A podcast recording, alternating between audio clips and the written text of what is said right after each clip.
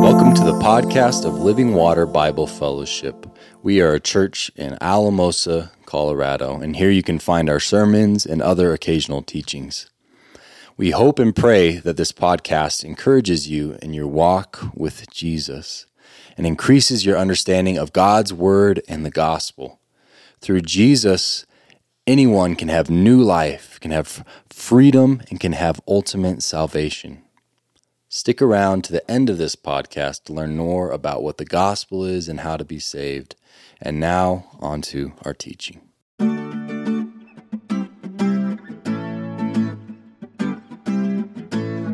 When the last trumpet sounds, great and terrible judgments will come upon the unrepentant. Have you turned to the Lord? Have you turned away from sin?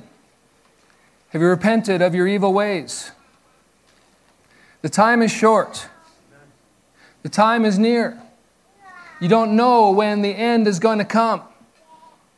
Have you turned away from evil? Have you been healed? Have you turned away from the world's ways and trusted in the Lord Jesus? Have you bowed the knee? Have you bowed your life to the King of Kings and the Lord of Lords? The trumpets may sound soon.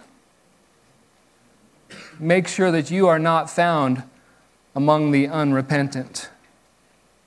The wrath of God is at hand.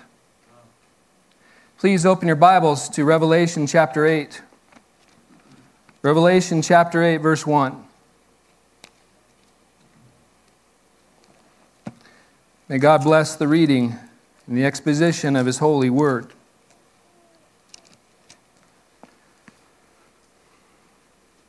When the Lamb opened the seventh seal, there was silence in heaven for about a half an hour.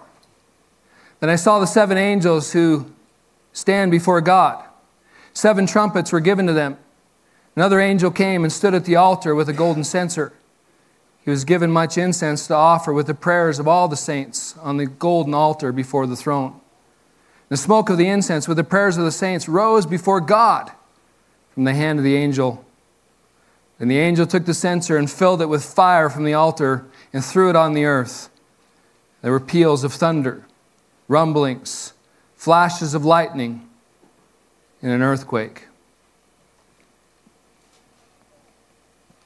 In the Old Testament, silence comes before judgment.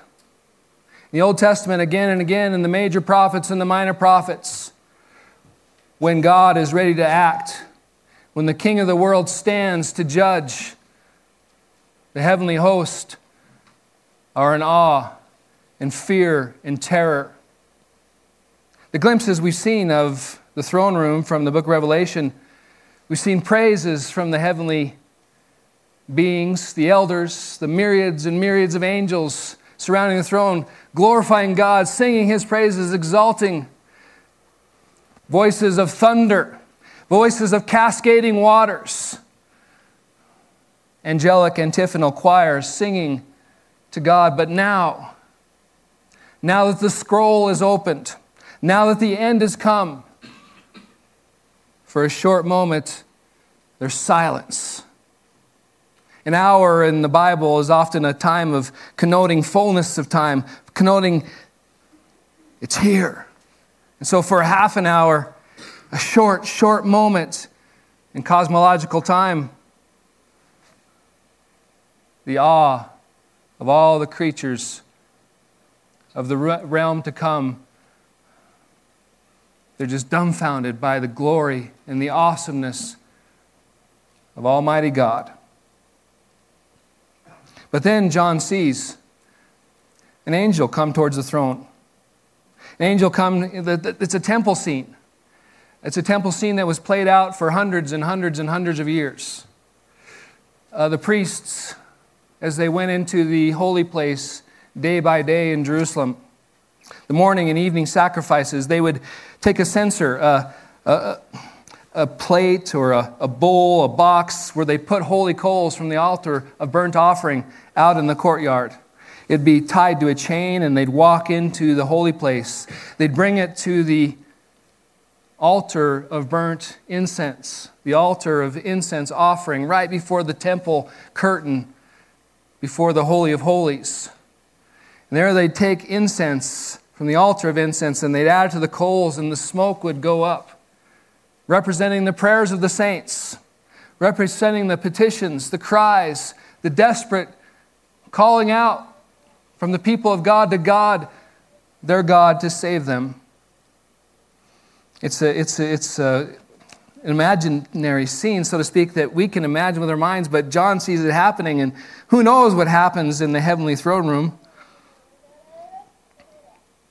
John sees uh, your prayers and my prayers, the prayers of millions of Christians go before God. And at the end of the days, God, John sees the prayers of the saints ascend to the very presence of God. The, the, the, the architecture of the temple, the holy place, the Holy of Holies, the mercy seat, God, Spirit there within the temple, the sacrifices from the altar out front, the burnt offerings, the sweet aroma going before God, now the prayers entering the holy place where God is, the sweet aroma of worship, the sweet aroma of the people crying out for their God. Received by God, heard by God. None of, your ever, none, of, none of your prayers have ever gone unheard. And in the midst of revelation, in the midst of the end, from the beginning of the book, we've seen the prayers going up of people oppressed, people who have been hated, people who are persecuted, people who have been suffering. We saw in chapter 6 the prayers of the martyrs going up to the throne. And here the prayers go to God. And what does God do? As Johnny said, your prayers are always heard, but in God's timing, they're answered according to God's sovereignty and His wisdom and His power. As soon as the prayers are heard, a storm comes. The seal's opened. The, the seal's torn off of the scroll. The scroll is, in our minds, we can imagine it being unrolled. The destiny of humanity, the plan of God being executed, being played out. The angel uh, of worship, the priestly angel, so to speak, in the moment that God hears the prayers of cry, the cries of his people, the cries of rescue, the cries calling for vindication, the cries calling for vengeance, the cry calling for the, for the enemy to be defeated. As soon as these cries are heard by God, a storm theophany comes. The presence of God comes in a storm. The thunder crashed, the, the, the lightning flashed, the earth shook as God came forth to judge the world for its sin and its wickedness and its evil. The angel of priestly worship suddenly turns into an angel of wrath. The angel took the censer, filled it with fire from the altar, and threw it on the earth. And then we see the trumpets, fiery judgments coming upon the unrepentant, coming upon the evil, coming upon those who have hated God and hated his people. When the trumpets are sounded, great and terrible judgments come upon the unrepentant. May that not be you. May you not be the person standing against God still today. May you not be the person living in autonomy, living selfishly living separate from God, would you be the person that's turned to God in repentance and faith, coming under the reign of the King before it's too late?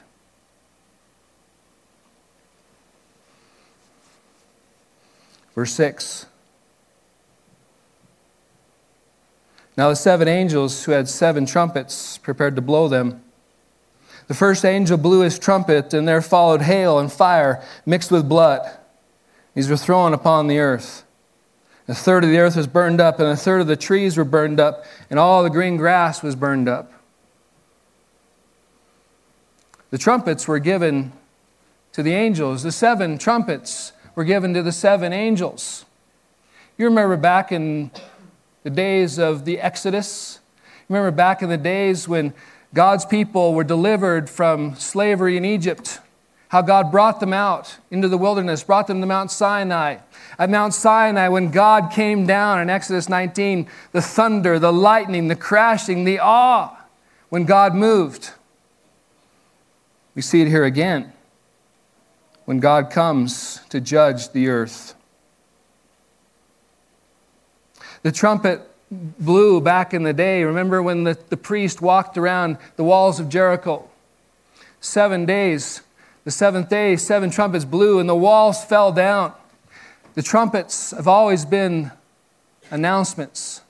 Announcements. Sometimes when the trumpets sounded in the past, armies were called together. Sometimes when the trumpets sounded in the past, armies marched, battles raged, kings were anointed, sacrifices were given. Trumpets were always used in ancient times by God's people for God's glory, for God's purposes, for God's plans.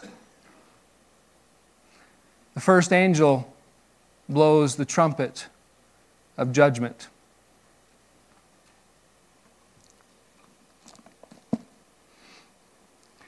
Back in the Old Testament, back in the days of the people of God, plagues were sent against the Egyptians. Plagues were sent against the people doing evil against his people. For decades, for centuries, the people of Israel lifted their voices to God. Their prayers ascended to heaven. And in God's timing, when the timing was just right, He freed His people. The trumpets, as it were, announced a second exodus, a second deliverance, a second rescue of the people of God. The plagues back in the day, the plague upon the waters, the blood filling the Nile, followed by the frogs sent across the land. The gnats came next. Judgments of God, judgments against the gods of Egypt, showing them that they were nothing, that God was in control. The flies came next. And then the destruction of the Egyptian animals. All the animals in Goshen where the Jews lived were kept safe, but, but God destroyed the hard hearted Egyptians again and again, their possessions, their gods, their idols. The power of God flowed out back in the day. After the animals were destroyed, some of the animals, those who did not heed the warning of God, those who did not hear, hear the trumpets of old. boils came upon the creatures. And then hail and fire was the seventh plague, followed by locusts, and then followed by darkness, then followed by the destruction of the firstborn. God bringing his judgment slowly, meticulously, again and again, giving people time to repent, calling Pharaoh to repent, calling Egypt to turn and repent before the living God. And they would not. And so we see in the trumpets the plagues renewed in a different order, in a different way. But nevertheless, the trumpet blows and hail and fire mixed with blood falls from the sky. Back in Exodus, I think it's Exodus 9, the hail came down, the heavy hail, the massive hail, and crushed people or crushed animals or crushed crops. Uh, it said there was hail and flashes of light. The, the fire that comes as lightning, uh, we, we assume, we presume. Some think that as they interpret this first trumpet, that at the end of days, there's going to be a worldwide cataclysmic uh, a volcano, volcanoes coming. And you know what happens when the volcanoes send up their ash in the sky? Massive storm clouds are formed, hail falls, lightning falls. Some think that the blood falling is symbolic of the ash, the red ash falling upon the earth. Who knows what it's going to look like? A third of the earth was burned up. Seems like the hail, the main judgment here, is the fire that comes upon the earth. A third of the trees burned up, and all the green grass was burned up. Green grass, you can interpret that as vegetation. You can, under, you can interpret that as produce. What's happening here? What's transpired here? What's going on here? The wicked nations of the earth, maybe at this time it's the Antichrist who's come to power. Maybe he's ruling a coalition of nations and they're so prideful, they're so arrogant, they think they've got everything in, in control. They don't need God, they have no purpose for God, they have no reason to bow to God. But God, in an instant, shows the world that their pride is going to fall away, that He can destroy all the fruit trees if He wants in a moment. He can take all the vegetation away, all the plants, all the crops, all the things that feed the earth and feed the world. In a moment, it all can be destroyed. We've seen around here when 10,000 acres of forest burns, how the smoke fills the sky, and we can smell it, we can taste it, it's in our clothes. Imagine hundreds of, hundreds of millions of acres of trees going up in smoke. The woe, the devastation, the ruin upon the earth. Says a third. Back in the seals, a quarter of the earth was given over to death and ruin and woe. The intensification of the seals and the, ju- the trumpets and the bowls get worse and worse. Why? Sovereign God is giving people time to see the signs, to see the signs and repent, to see the signs as they intensify, to turn to Him and be saved before it's too late. People think they're in control, but they can't even control the basics. When God attacks the food supply, when God destroys the food supply, what will people do? When all of their, their, their, their control and all of their power is taken away in a moment, will they repent? Will you, when storms come into your life, could these not be judgments of God, graces of God even upon us to repent?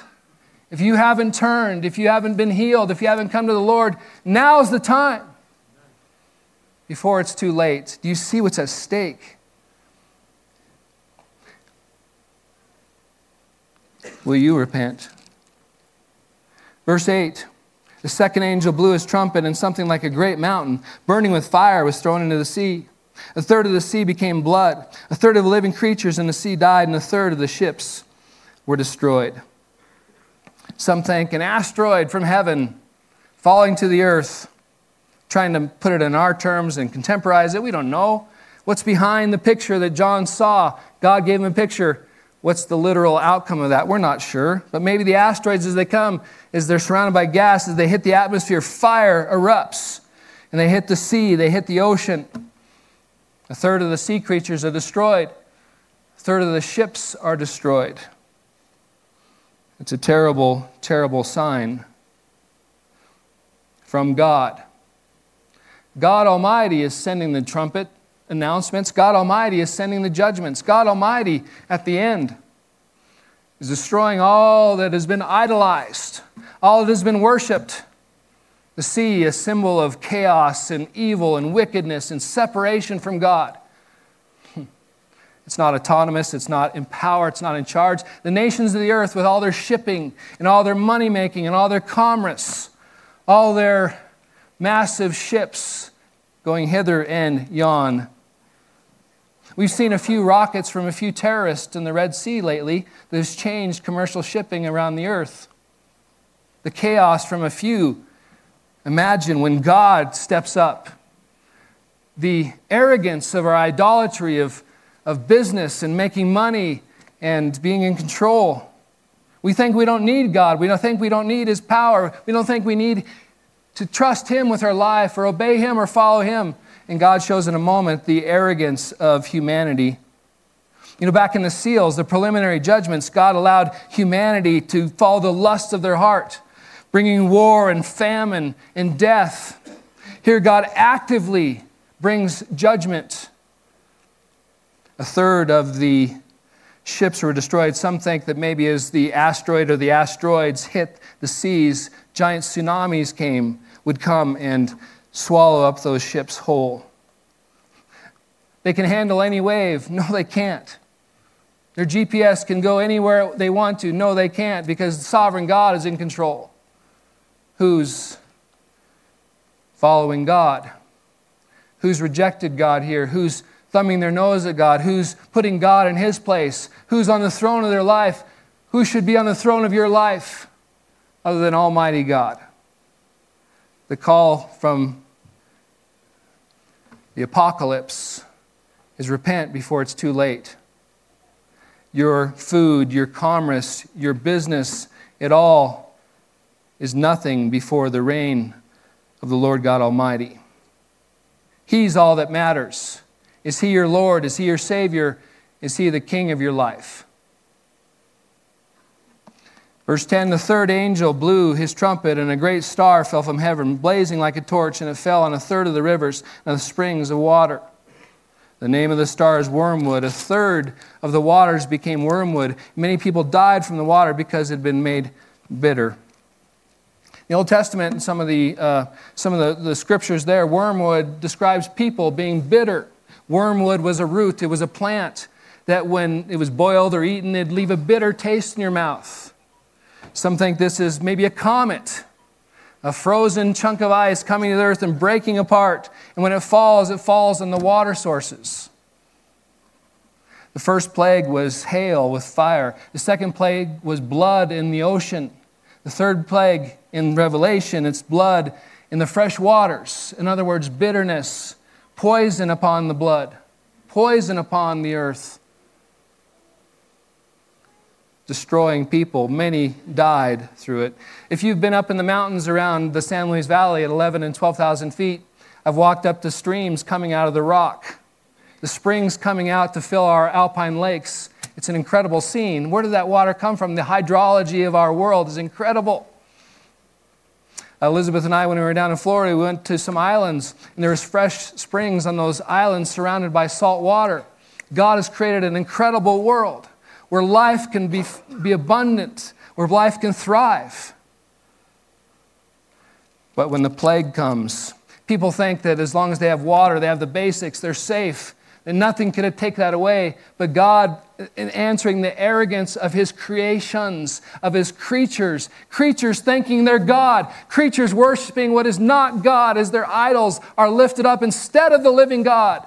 God, at the end, after centuries and centuries of patience, centuries and centuries of waiting for people to repent. At the end, He takes away their fresh water. What will you do now? What will you do now, O sovereign ones? What will you do now, those of you who are in control of your own life? Will you not repent? Will you not turn to the Lord and be saved before it's too late? So the trumpets roll, the announcements going throughout the earth, they're adding up. The fourth trumpet blew, verse 12. The fourth angel blew his trumpet, and a third of the sun was struck, and a third of the moon, and a third of the stars, so the third of the light might be darkened, the third of the day might be kept from shining, and likewise a third of the night. Then I looked, and I heard an eagle crying with a loud voice as it flew directly overhead Woe, woe, woe to those who dwell on the earth! The blast of the other trumpets that the other three angels are about to blow. The fourth angel came, and just as the first Exodus happened, God in the, in the book of Revelation is bringing another Exodus. He's setting his people free. He's bringing his people to the promised land again. He's bringing people to his glory to be with him forever. Those who have trusted in him. But the plagues are coming upon the unrepentant. The plagues are coming upon the unbelievers. Here, the darkness, just as in old, is coming. Now, you can imagine all the great forest fires of the world, all the produce, all the, the crops burnt up, and the smoke filling the skies. Maybe that's why you can't see the sun or the moon. We're not sure. But you can, you can see the smoke, you can smell the smoke. It's everywhere, it's omnipresent, as it were. And you can smell the stench of the dead bodies on the earth all the sea creatures washing up on the sides of, of the ocean, floating, all the death, a third of the sea creatures. Can you imagine the carnage? Can you imagine all the vultures in the air? Can you imagine all the birds of prey taking the flesh, all the carnivores coming? And then in the fresh water, it's poisoned. The animals and the death that takes place there, are the many people on the earth who die by the wrath of God because they've refused to repent. And then the darkness comes. It seems like every, every year, twice a year, when the time changes, we go into chaos. A time, a short time change where it gets a little bit darker, a little bit lighter earlier, and we're out of rhythm for weeks. Imagine when God changes everything. How crazy it would be with the, the sights, the shadows, the darkness. And believe it or not, there's still people because it's so obvious that God is sending these signs, there's still people who refuse to repent. Maybe there's someone here for, for years and years, God has been speaking to them and calling them out and giving them opportunity, giving them grace to turn around to be saved, and yet they still refuse to repent. Is that you today? The trumpets, the grace of God given to the world. A third here, a third here, a third here. I counted up the thirds in the trumpets, there's 12 of them the perfect number 12, the completeness, the fullness of God's judgment coming in the trumpets. But it's measured, it's sectioned off. It's like, look over here, all the rest of the world, you too could be destroyed unless you repent. What will you do at the end? What will you do in your life? You don't know. You're not promised tomorrow. You're not promised to be here tomorrow. You don't know what's going to come tomorrow. Repent today. Turn to the Lord today and be saved, be healed. It's found by faith in Jesus Christ. The picture, the, the scene of the darkness, um, it's hard to fathom how terrifying that would be but at the end of the fourth trumpet, the fourth trumpet is sound. And what, what, is, what does John see flying in the sky? The ESV tra- translates an, an eagle, and, and they are birds of prey. But Other translations say the vulture was flying in the sky. Loud voice, woe, woe, woe to those who dwell on the earth. The, the, the, from a literary angle, as we look at the book of Revelation, the seals come in, in this, this sequence, a series of four. A series of four, the four horsemen. Then there was two kind of cosmic signs, the martyrs in heaven, and God bringing the, the theophany, his judgment, and then, and then separated by kind of an interlude, a time when the church is told what's going to happen, what's going to come, their role, their destiny, and the seventh seal. Here we have four trumpets, four plagues coming upon the earth. The resources of the earth are taken away, followed by three woes. It's getting worse. It's getting worse, but it's broken up again by two trumpets of God's judgment against, directly against the earth dwellers, the unrepentant, the sinners, followed by another interlude where the church is told what's going to happen, their role. And then the seventh trumpet arises, which is the end. The end is coming. The end is coming, as it said in the first chapter of Revelation. I, John, John said again and again, he talked about God and he talked about what's happening. Behold, he is coming with the clouds, and every eye will see him, even those who pierced him, and all the tribes of the earth will wail on account of him. He's coming, he's returning, his time is near. Would you repent before it's too late? Don't go on, go on in your idolatries. Don't go on in your sin. Don't go on living as if you're the center of the world. You were made by God, for God, for His glory. You were made to live for Him until He takes you home. And yet, hundreds of millions, nay, billions on the earth remain unbowed, unrepentant, thinking they are the captain of their souls. May they repent before it's too late. Chapter 9, verse 1. And the fifth angel blew his trumpet, and I saw a star fallen from heaven to earth. He was given the key to a shaft of a bottomless pit. He opened the shaft of the bottomless pit, and from the shaft rose smoke like the smoke of a great furnace. And the sun and the air were darkened with the smoke from the shaft. And from the smoke came locusts on the earth. And they were given power like the power of scorpions of the earth. They were told not to harm the grass of the earth or any green plant or any tree. Only those people who do not have the seal of God on their foreheads, they were the ones to be attacked. They were allowed to torment them for five months. They will not kill them, and their torment was like the torment of a scorpion when it stings someone. In those days, people will seek death and not find it. They will long to die, but death will flee from them. In appearance, the locusts were like horses prepared for battle. On their heads were what looked like crowns of gold. Their faces were like human faces, their hair like a woman's hair, and their teeth like lion's teeth. They had breastplates like breastplates of iron, and the noise of the wings like the noise of many chariots with horses rushing into battle. They have tails and stings like scorpions, and their power to hurt people for five months is in their tails. They have as king over them the angel of the bottomless pit. His name in Hebrew is Abaddon, and in Greek he is called Apollyon. Destruction and destroyer is his name.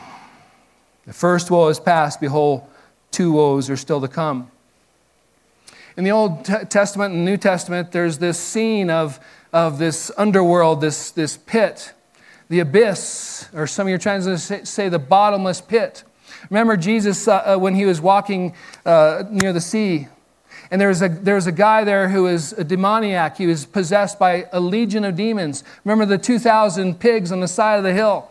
And the demons begged Jesus to let them go into the, into the pigs, but they begged Jesus, do not send us into the abyss. Luke uh, 8 31.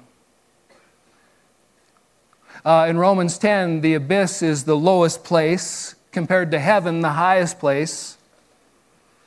There's a beast that comes out of the abyss. In Revelation 20, Satan, John sees Satan being bound. His picture that he's given, that he's, he sees the, the vision and the scene, we don't know exactly how it's going to play out. but he sees Satan being bound for a thousand years and placed into the abyss, the place of the demons.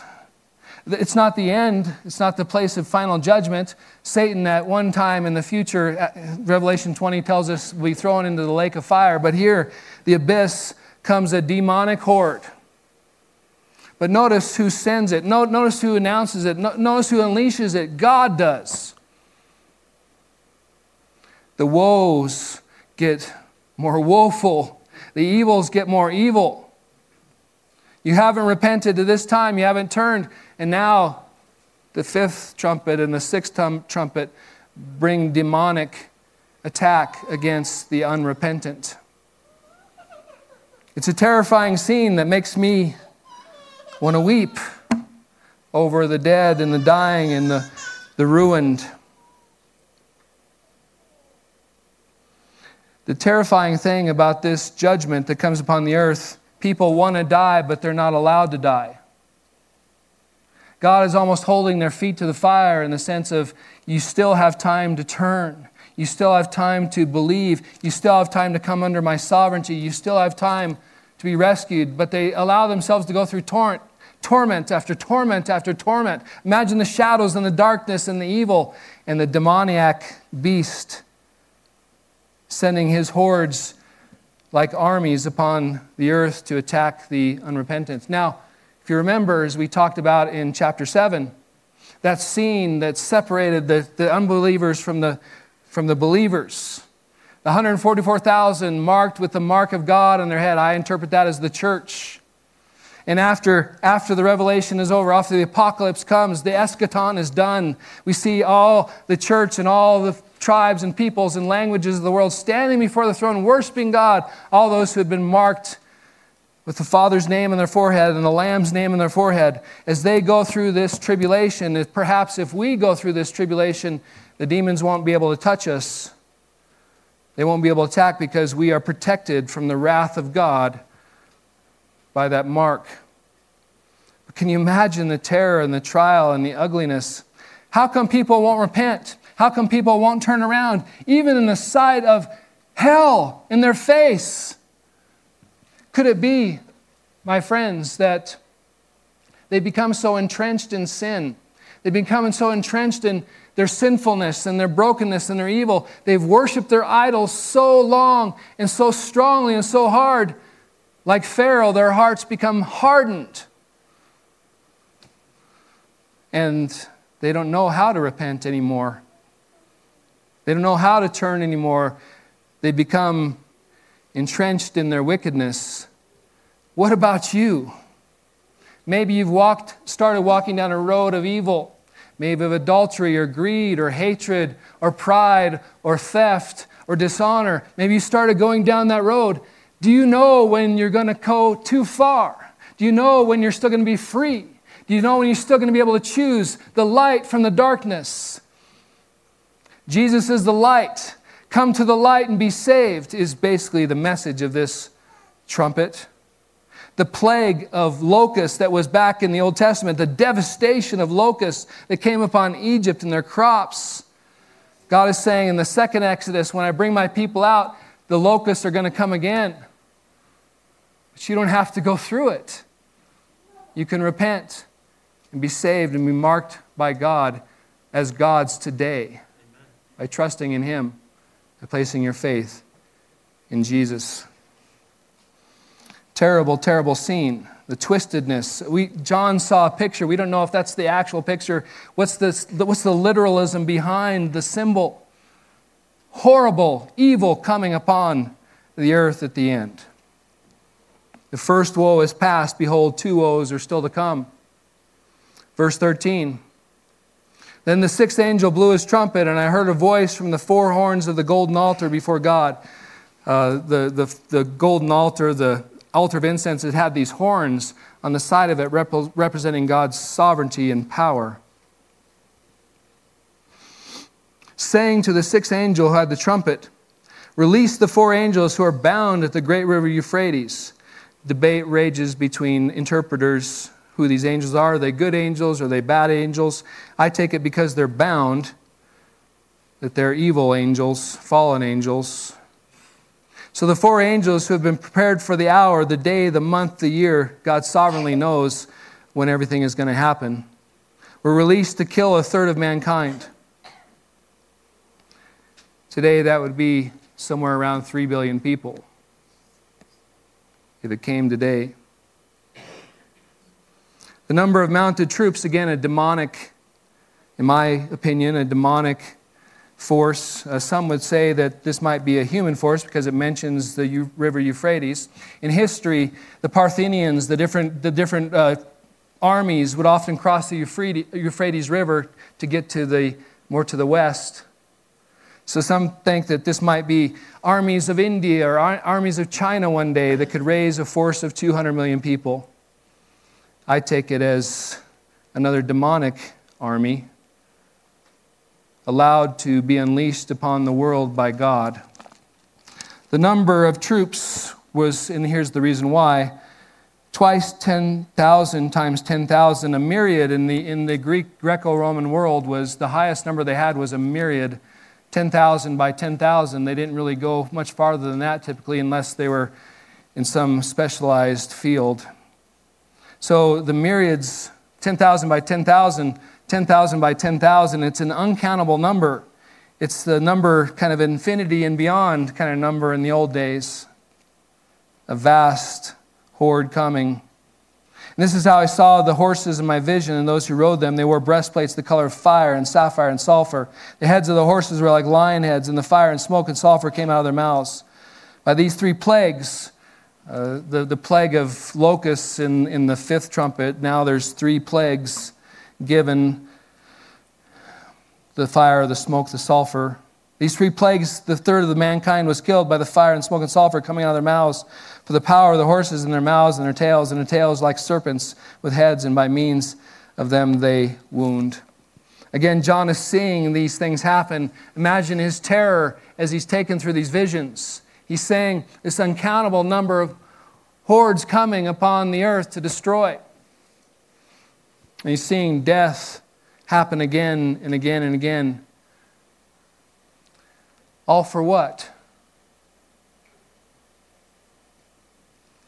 Sometimes we think about sin in, in trite ways, or we think about sin as not being so bad. That Jesus had to die for our sins, that he took the wrath of God for our sins tells us that sin is terrible.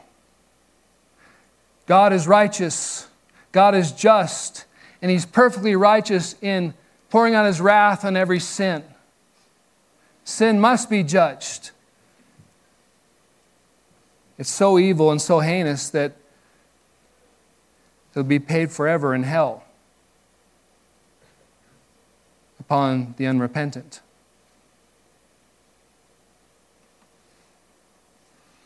And why? Why would you stay unrepentant? Why would you stay far from God? Why would you still continue to worship an idol? Money, power, position, success, sex, pleasure, whatever the idols of the day are. Why would people continue to bow to those things? Why would people continue to worship those things instead of the Creator? God is totally justified in destroying depravity of man. The depravity of humanity is so great. The depravity of every lost person is so incredible that it deserves the righteous wrath of God. Wrath is God's holy hatred of sin, and He will obliterate every sin that has ever been on the day of the Lord. But why? Why would anybody stay with those false gods as the wrath of God comes upon the earth? Verse 20 The rest of mankind who are not killed by those plagues, they did not repent of their works of their hands, nor give up the worshiping of demons and idols of gold and silver and bronze and stolen wood, which cannot see or hear or walk. The worthless idols, people would not give them up. The sins of the day that they consumed them, that they followed, they would not give them up, even in the face of billions being killed. God is righteous to judge the depraved. God is righteous and just to destroy sin, and He will. Even my sin, and even your sin. If you trusted in Jesus, your sins have already been paid for. Jesus took the wrath of God upon Himself. God poured out His wrath on Jesus, and your sin you've been justified already in faith in Jesus Christ. Those of you who had trusted in Him. But if you have not, if you're unrepentant, if you're far from God, if you haven't turned, hear the warning of the trumpets. As the trumpets sound in the days ahead again and again and again, it's an opportunity for you to repent. Don't wait don't wait until the end comes, for then it might very well be too late to repent of your murders or your sorceries or your sexual immorality or your thefts. God is giving you this time, this season, this moment to turn to God and be saved. Won't you trust in Jesus Christ as your Lord and Savior? Won't you turn to Him even now and bow the knee and be healed of your sin and depravity? Won't you be rescued even today in Jesus' name? I plead with you to turn to the Lord before it's too late. And God bless the reading of His holy word. Please stand in the Lord's presence.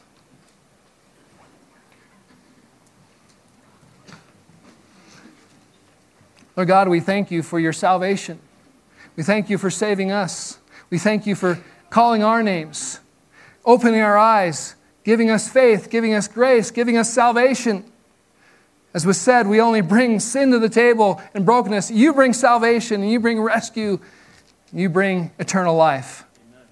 Thank you, Jesus, for what you've done.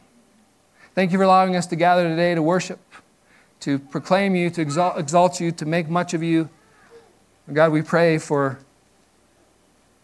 for you to make us a people that continue to walk after you by your grace, even through hard times. Thank you for your promise of salvation. Thank you for your promise of deliverance. Thank you for promise that by your grace we are overcomers. And we will have the victory as you, Lord God, at the end will have the victory. Send us out as your people of worship this week, and may you get all the glory and all the praise and all the honors through our work of life in these days. We love you, Lord. In Jesus' name we pray. Amen. Thank you so much for listening.